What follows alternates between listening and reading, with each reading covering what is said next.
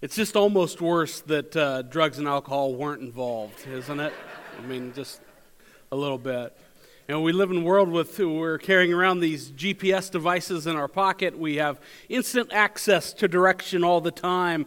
Uh, maybe we're not as uh, as qualified as we used to be in reading maps. If you get in, climb into my uh, parents' uh, SUV, which they've yet to drive into a swamp, uh, you'll still find these road atlases and maps, you know, kind of crammed in the doors from all the different states they've been and whatnot. And I remember as a kid going on vacation and unfolding the maps and trying to figure out where you were. And uh, educators tell us that those map reading skills are deteriorating in our world today. I have a little quiz for you, okay? This isn't difficult. I think we'll all be able to get these, but a couple questions, uh, skills that are important in reading maps, all right? Here's the first one. Here's the picture of two different uh, two maps. The question is, are these maps the same or are they different maps? Those are the same maps, right? They're just rotated, and that's a skill of rotating objects in our mind that scientists say are really important, is a really important skill in being able to read maps. Here's the next question. You have a map view and a road view of the same spot, and you have to determine which one of those arrows uh, gives you the answer to where you are in the photograph. The, yeah, the, the, uh, the they say the answer is that first arrow, which is sort of, you, you, can see that it's not, you're not coming from the road on top, the furthest north on the map. You're coming from the road on the south, and so that's the spot you are in the picture. Again, uh, uh, I maybe asked the question poorly, but uh, uh, uh, an important skill in determining where you are and if you're heading the right direction, being able to sort of go from that aerial view that a map shows you to the view right in front of you, the situation that you're actually in. And, and, you know, in life, sometimes we need direction, sometimes we need maps, and we, we encounter situations where we, we just need a little help, but even reading the map. Uh, last week we talked about how we can rely on God's Word to discover direction and to know where to head, and He offers us that direction. And in a way, we could think of God's Word, Scripture, as a map for life. He gives us direction. Well, sometimes we even need help in deciphering, understanding, uh, figuring out that map. And, and uh, God is there for us uh, to help us figure out that map. We can absolutely find direction in life when we go to God in prayer. When we talk to Him, He can help us to understand the map, help us to find direction. And I think the story in Daniel chapter 2, as we continue in our series, Throne, exploring the first seven chapters of the book of Daniel, in Daniel chapter 2, I think it teaches us three steps that will help us to find direction as we go to God in prayer if you have your Bibles, go ahead and open them up to chapter 2 of the book of Daniel. It's a really interesting story in Daniel chapter 2. Last week, you remember that we found Daniel and his friends. They were carried off from Judah, uh, where they had grown up, their home, the only place they had known, into captivity in Babylon. And uh, that's where we find them today. They've been gone through all of that Babylonian training, kind of inundated with their history and their culture and their science and in everything that uh, the leadership in Babylon could throw at them. And, and through all of that, Daniel and his friends decided ahead of time that uh, that's okay. Knowledge is good and learning is good, but we're going to stand. The most important thing in our lives will be to, to live for our God and to, to show off how big our God is. And, and so Daniel and his friends stood up, I guess, if you want to use that language, to the king and didn't eat for, of the food that the king offered. And we learned last week how God saw them through that and, and honored their decision, and, and how the king showed favor to Daniel even through that situation. This week, Daniel and his friends are still in captivity, and the king is troubled. He has this dream that worries him and he doesn't know what to do. And so he seeks some answers from the wise men in the kingdom. Evidently, everyone, he, he all of his wise men together, all of these uh, smart folks in his kingdom, he excludes for whatever reason at this point, it seems, to Daniel and his friends. And so uh, he says to the wise men, I, I want you to tell me. W- interpret my dream. And they said, Okay, great, king. What did you dream? What was your dream? And he said, No, you don't understand. I want you to tell me what my dream was and then interpret it. And they rightfully say to the king, Well, that's not really fair. I mean, no king ever has asked this of anyone to not only interpret the dream, but to determine, to come up with, to know what you dreamed without you relaying any information to us. It's an unreasonable request. The king becomes so angry that he says, If you can't do this, I'm going to execute you all. In fact, he sends guards away to round up all the wise men who aren't in the court to execute them. This was where Daniel and his friends come into the picture. They receive word from the, the king's officials that you've got to come because we're going to execute you. The king issued this decree, and, and so he's going to execute all the wise men in the kingdom. And, and Daniel said, Let me talk to the king. He goes, talk to the king and says, I think maybe we can help. Give me a little bit of time. He goes away and he, he gets with his friends and he says, Guys, we have to pray. We have to ask God to give us an answer to these questions. Uh, they go to sleep that night and God gives Daniel the answer to those questions. He, he tells Daniel what the dream is, and Daniel's able to interpret that dream through the vision that God gives him. He goes back to the king and explains the dream, and the king again shows favor to Daniel. And in this story in Daniel chapter 2, I, I think we learn three steps to uh, finding direction in our life through prayer. Step number one is to talk to God when life is at its most difficult. Look at, look at where we begin in chapter 2 and verse 1. It says, In the second year of his reign, Nebuchadnezzar had dreams. His mind was troubled, and he could not sleep. Now, one of the things we're going to learn as we even walk through chapter 2 of, of, the book of Daniel, and as we go a little further in our, our seven chapter study of the book of Daniel, is that Nebuchadnezzar isn't necessarily what we'd call a fair leader. He is a guy who leads sort of with an iron fist. He is going to make a request of folks and his employ under his rule in his court that's not a very fair request. Uh, it's really unreasonable, and when they can't meet that unreasonable request, he is going to order that they be punished most severely. He's not a guy that we would want to have as our boss. He's not a guy that necessarily we would want to be our leader. He, he seems to be unfair. He seems to be rash. He seems to be unreasonable. I, I think, though, as we read this first verse and we kind of take into account even of who Nebuchadnezzar is, we have to, we have to just think about for a minute that Nebuchadnezzar is troubled. And why is that? Well, he has this dream that he doesn't understand, and that troubles him. But it troubles him because he's in this position of leadership. And leadership is just hard, it's just difficult. If you've ever led anything, if you lead your family and friends to go out to lunch after church this morning, you'll understand that leadership is difficult.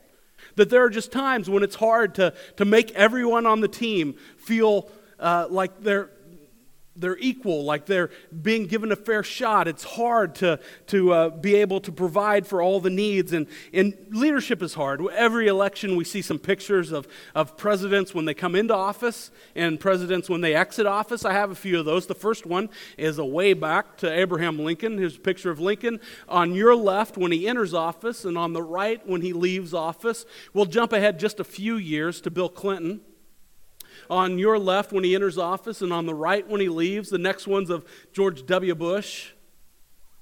Same thing. And then Barack Obama. Same sort of deal. On the left when he enters office, and on the right when he leaves office. Now, some of this is that these are, these are folks who enter office and serve for eight years at, look, as a guy who's in his early 40s and the older you get, the longer you cling to that before you get to the mid of that, de- you know, the early 40s. And so you just, these are folks that come into office, tend to be, at a time in life when age shows up, right? That's just some of it. But some of that is reflected in how difficult, it reflects how difficult leadership really is. Uh, the business journal that I read this week had uh, an article about this, and they said, uh, other studies, including a comprehensive analysis of elections dating back to the 1700s, have found that heading a nation can take years off a leader's life. The December analysis from the Harvard Medical School found that elected heads of government, on average, have their, li- their lives almost three years shorter than the candidates they defeat.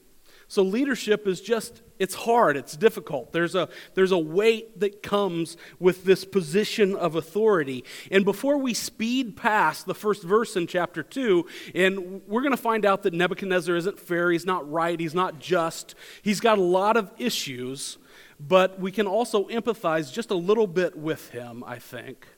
That leadership is difficult. It's just a hard place to be.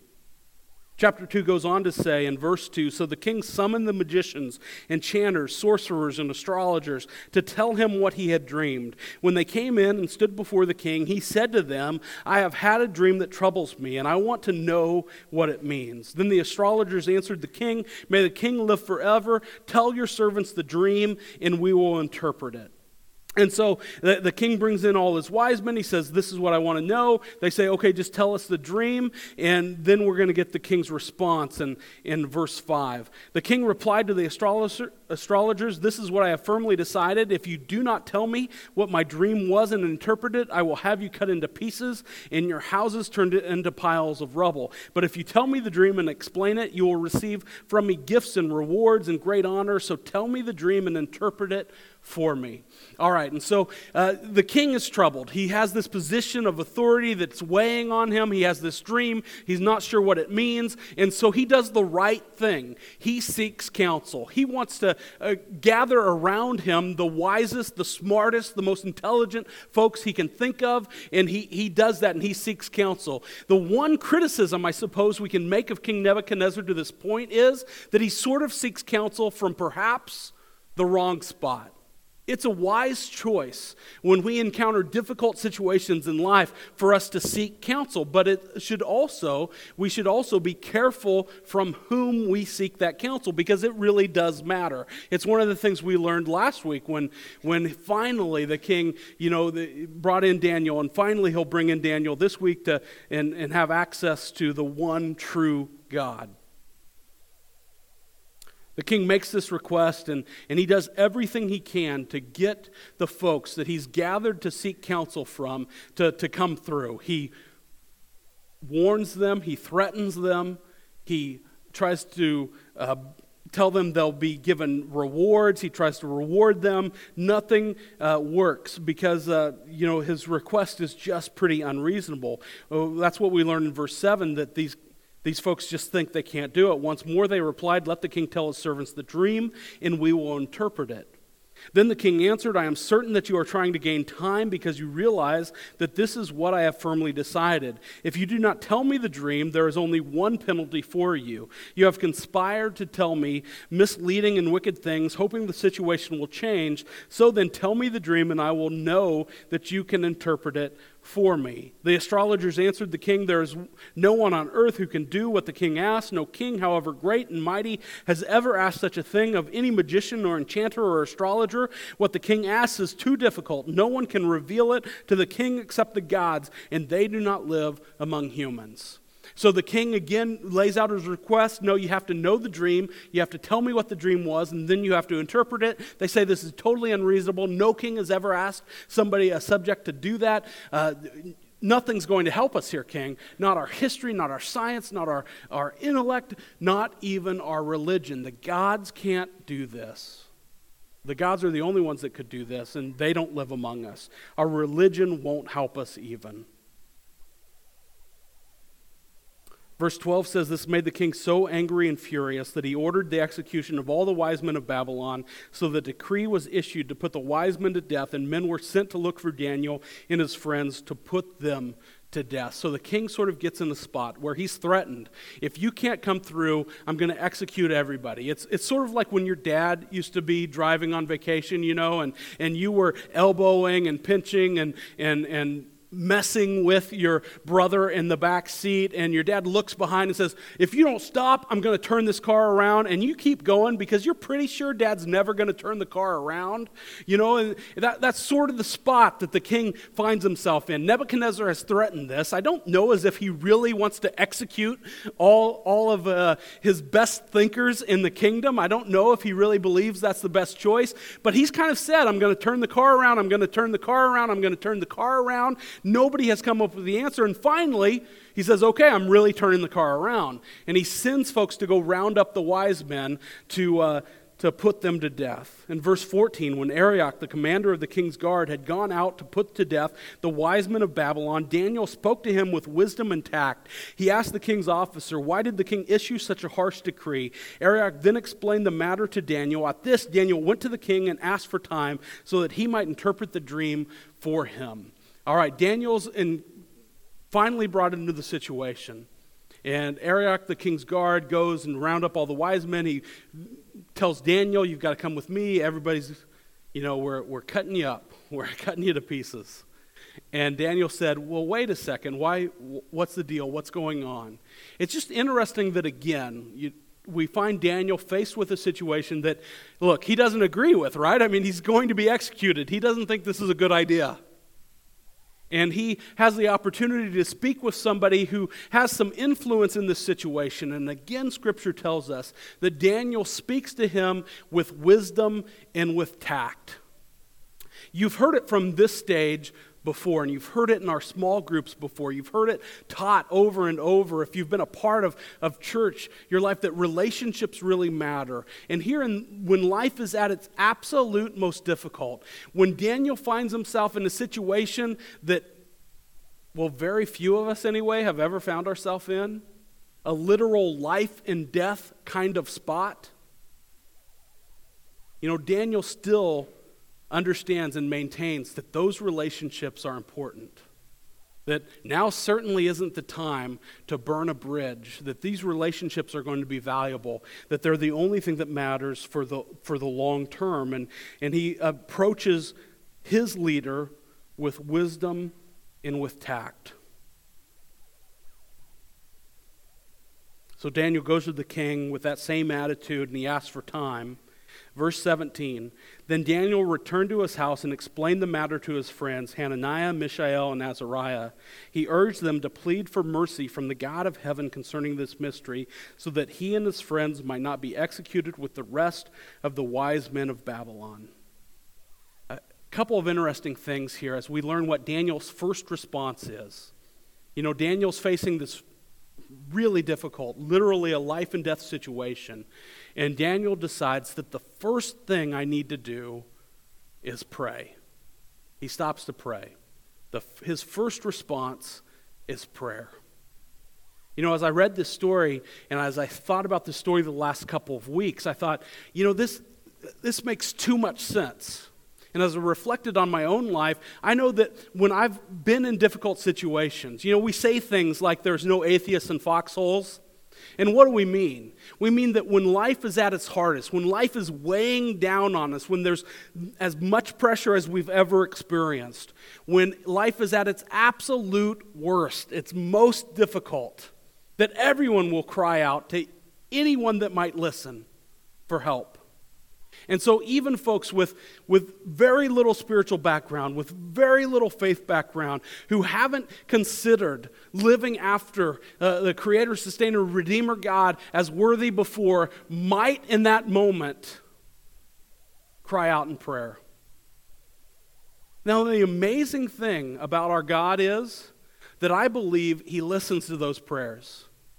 There's an encounter that Jesus has with a man who has a, a son uh, who's dying. And he, he wants Jesus to heal his son. And, and scripture tells us that this man says to Jesus, Help me with my unbelief. And Jesus heals his son. Even in his unbelief, the man cried out. He sought help from God. And Jesus came through for him. I, I believe, now, Scripture also says that the prayer of a righteous man is, is, is effective, you know, that it, that relationship matters.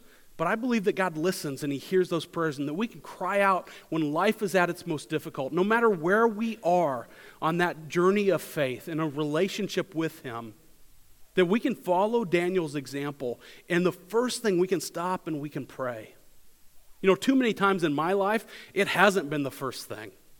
You know, I've found myself in a difficult situation and I've asked myself, Lance, what can you do to fix this? What steps do you need to take? Where can you go to get, get help? What, what decisions do you need to change in the future so that you won't find yourself in the same situation?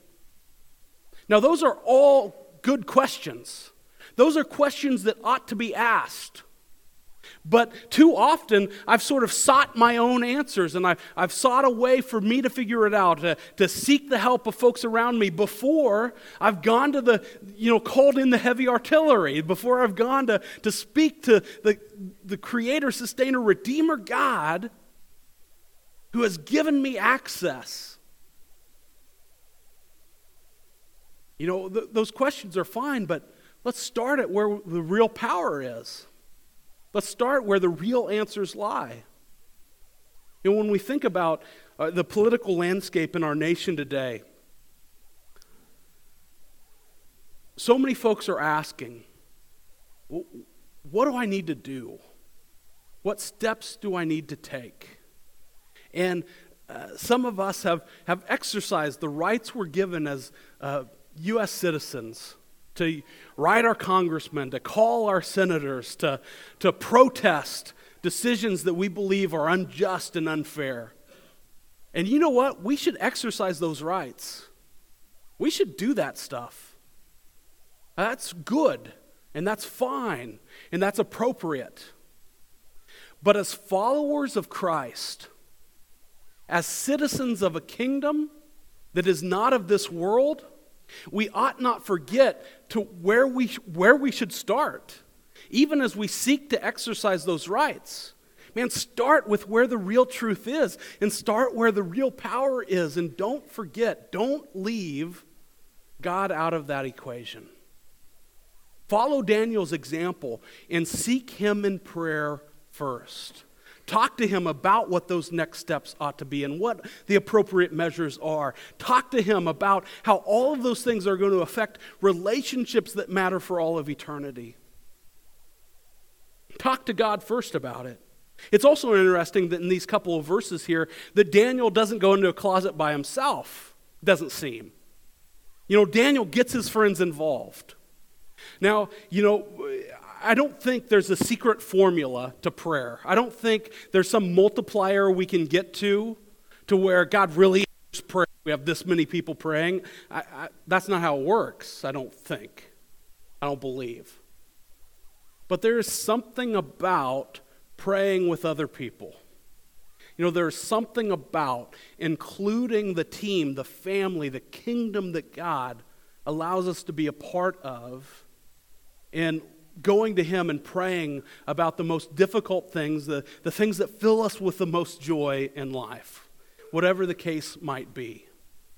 And so Daniel goes to, uh, to his friends and, and, and prays with them and asks them to pray, to, to help. Look, they were in the same spot. It's one of the reasons that small groups are so important to us here at Wallula Christian Church. We t- talk all the time about those are the places where we can pray, play, and study together. That's all part of, of living life together and supporting each other, being part of a community. And prayer is, is important. We'll, we'll pray together in this room, but where we can really share the, the, the things that trouble us most, where we can really talk about the things that bring us the most joy, the things that have blessed us in the biggest way, the, the things that have just, we ought to be praising God about the loudest. We can, we can pray together in those groups the best. And, and so Daniel gets together with his friends and, and he prays. Uh, we, we should talk to God when, when life is at its most difficult, when we think that life is circling even out of control. Stop, go to him first involve others, pray in, in, in your group and your family and with your friends and talk to God. Second step is to give God credit for those answered prayer. Look, prayers. Look at verse 19. During the night, the mystery was revealed to Daniel in a vision. Then Daniel praised the God of heaven and said, Praise be to the name of God forever and ever. Wisdom and power are his. He changes times and seasons. He deposes kings and raises up others. He gives wisdom to the wise and knowledge to the discerning. He reveals deep and hidden things. He knows what lies in darkness, and light dwells with him. I thank and praise you, God of my ancestors. You have given me wisdom and power. You have made known to me what we asked of you. You have made known to us the dream of the king. During the night, the mystery was revealed to Daniel in a vision.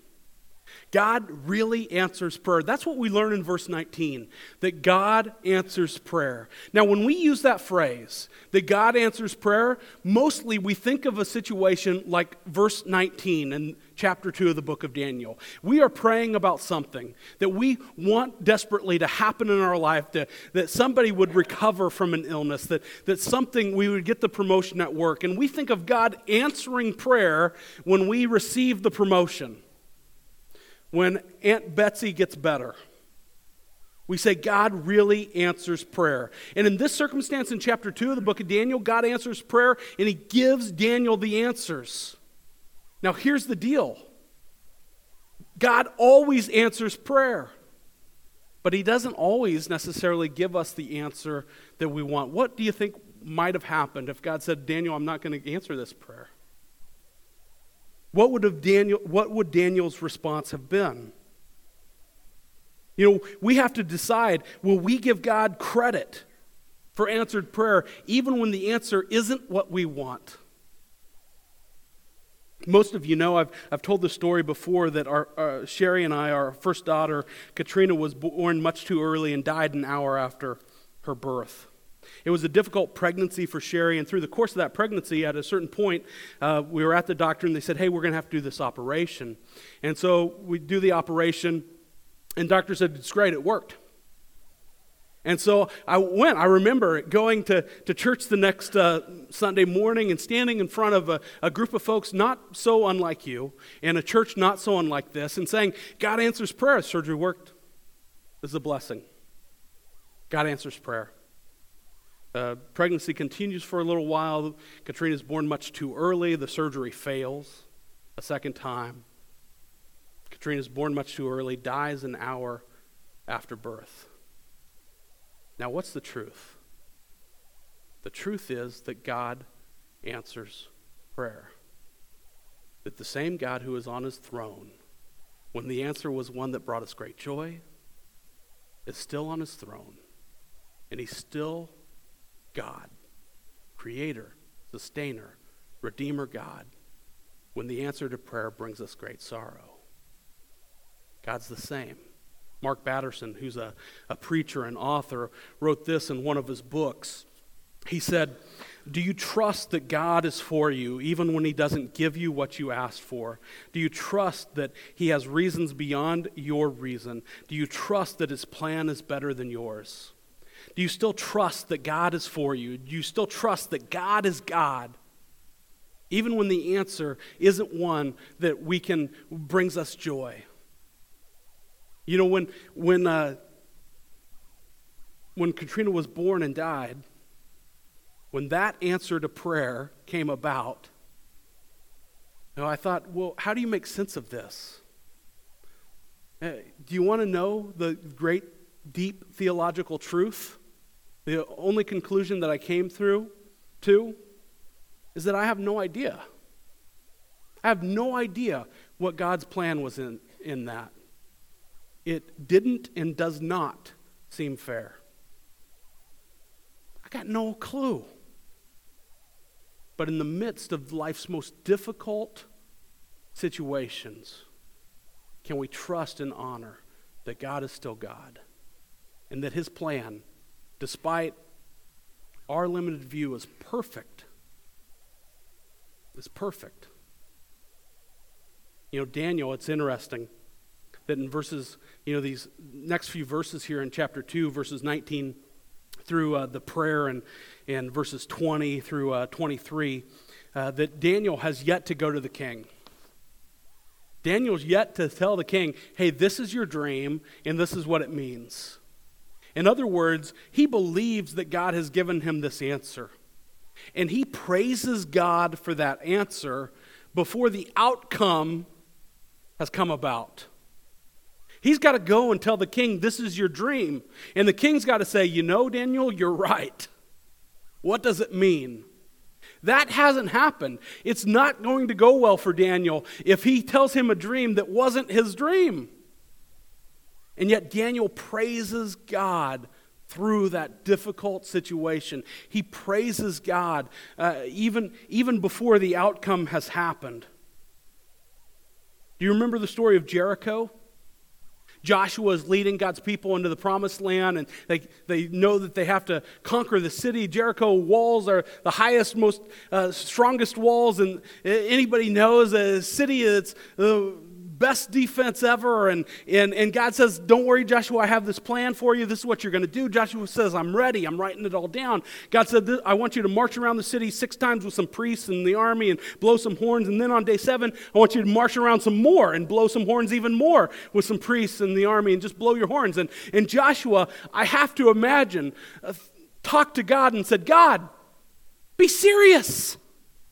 What are you talking about? God said, No, really, this is what I want you to do. And so Joshua does it. And on that seventh day, as they march around, blow the horns, the walls come down.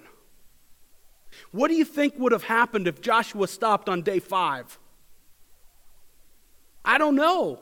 But Joshua believed and he praised God through the most difficult situations. If you look at the story in, in Joshua chapter 6, the first two verses, God says, This is what's going to happen, and it's in past tense.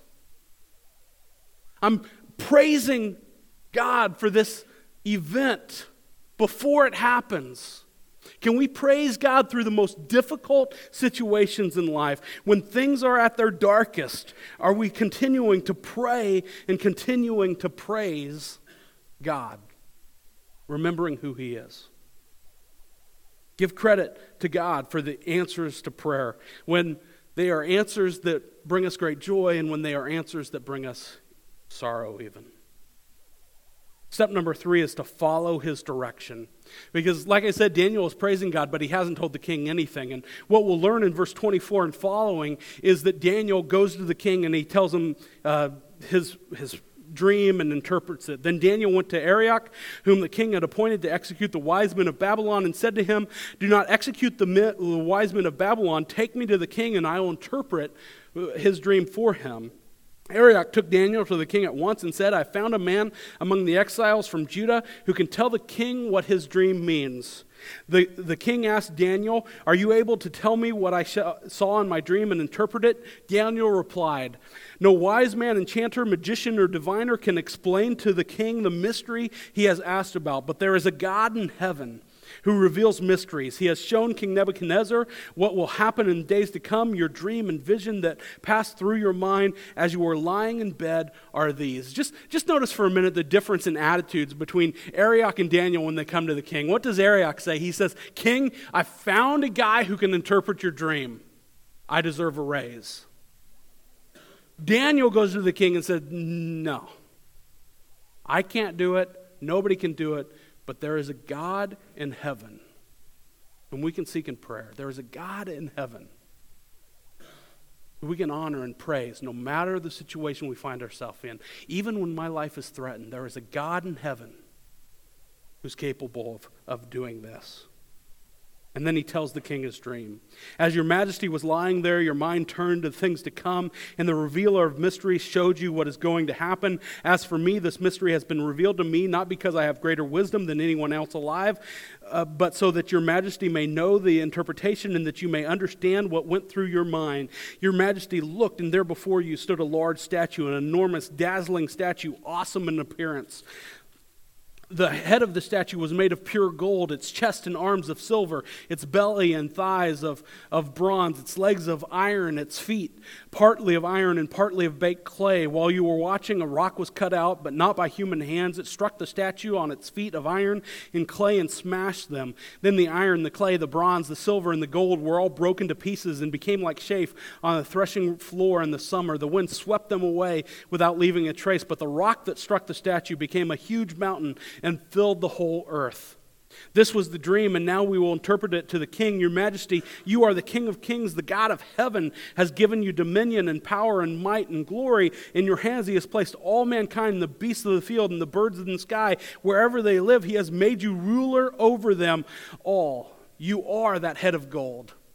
Daniel said, God has allowed you to become head of a nation that's the world power of its time. You're that head of gold. After you, another kingdom will arise inferior to yours. Next, a third kingdom, one of bronze, will rule over the whole earth. Finally, there'll be a fourth kingdom, strong as iron, for iron breaks and smashes everything. And as iron breaks things to pieces, so it'll crush and break all the others. Just as you saw that the feet and toes were partly of baked clay and partly of iron, so this will be a divided kingdom, yet it will have some of the strength of the iron in it even as you saw iron mixed with clay, as the toes were partly iron and partly clay, so this kingdom will be partly strong and partly brittle. And just as you saw the iron mixed with baked clay, so the people will be a mixture and will not remain united any more than iron mixes with clay. And so he has this dream, and Daniel interprets this dream to be, tell uh, King Nebuchadnezzar about uh, four different kingdoms that would rule the earth, really five. And I think we have this kind of old school Sunday school graphic. Isn't that awesome? So there's the statue, and the, the head of gold is Babylon. Nebuchadnezzar is king of Babylon, and, and soon Medes and Persian will come into control, and then Greece will sort of rule the world, and, and the Roman Empire will have control of, of the known world, and sort of. Uh, you know, the kingdoms uh, uh kind of decrease in, in power and authority, or, or at least in, in world uh, rule, and until finally we get to the last interpretation the stone cut out not by human hands. In verse 44, in the time of those kings, the God of heaven will set up a kingdom that will never be destroyed, nor will it be left to another people. It will crush all those kingdoms and bring them to an end, but it will itself endure forever. This is the meaning of the vision of the rock cut out of a mountain, but not by human hands, a rock that broke the iron, the bronze, the clay, the silver, and the gold to pieces. The great God has shown the king that what will take place in the future, the the dream is true and its interpretation is trustworthy. Step three is to follow his direction, and Daniel brings that dream to the king with, a, with the right attitude, an attitude that, that reflects that God is absolutely in control and that God is the one who has provided me with this interpretation. Uh, he's seen the, these kingdoms that kind of decrease in, in power until that rock is cut out not by human hands. What are you to make of that of that statement? Well that tells us that god ushers in this last kingdom. It's the it's the kingdom that he ushers in through his son jesus that when jesus goes to the cross when he's raised on that third day that he allows each one of us to be a part of that kingdom to be a part of his family to be a part of his team that outlasts every other kingdom on earth. That as followers of jesus it really points to us and shows us where our priorities ought to lie. That, man, we are blessed to live in a great country where we have much freedom to exercise many rights. But our focus, our priority, our starting place ought to be on that kingdom, that family, that team that outlasts all earthly kingdoms and families and teams. That our focus, our priority, our, our beginning, our starting place is in that relationship with Jesus. And the time between uh, when the Old Testament, when we have an account of the Old Testament and when the New Testament begins, there was this priest who, who was serving uh, during a time of, of uh, drought in Judah. And his name was Honi. Uh, and he's described as a circle maker because at one point in this drought, he uh, goes outside the city and in the dirt he draws a circle and then he kneels in that circle and he prays to God, God, we desperately need rain. Would you please let it rain? And it begins to drizzle. For a few days, he's, he's kneeling in the circle and he's praying and he prays to God at that point God, I'm not satisfied. We need more rain than this. And the story goes that uh, there was a torrential downpour at that point, that God answered that prayer, and there was, there was this torrential downpour of rain. And Honi continues to pray. He said, God, uh, I'm not satisfied with this. We need a, we need a calm, lasting rain that will sustain us. And at that point, the rain calmed to a, to a calm, you know, summer kind of rain, a winter kind of rain in Judah. God answered Honi's prayer. It's interesting that uh, this priest, this, this guy who goes out and prays for rain that the country desperately needed, was nearly excommunicated for that prayer. They said, How dare you talk to God like that? History remembers him a little differently. The historian Josephus, when he introduces this story, he introduces it by saying, Now there was one. Now there was one who would pray. When life is at its bleakest, when we believe that the world around us is crumbling, when we are disappointed by the decisions that our leaders make, or we're excited about the decisions our leaders make, it doesn't really matter. We ought to be that one who will pray first, who will include others in our, in our prayers as we talk about uh, to, with God the most difficult, the most uh, exciting things going on in our lives. That we will praise God through those difficult situations. That we will believe that even when His prayers are, bring us answers to prayers, bring us sorrow instead of joy, that we will honor Him as God, who's sovereign, creator, sustainer, redeemer God that we would follow through as we seek direction in those prayers, as we ask, What's the next step? What do I do? What do I say to the king? What do, where do I go? That we would believe that he is God and that he is directing us and that we'd follow through. Let's stand and praise the one we ought to be going to.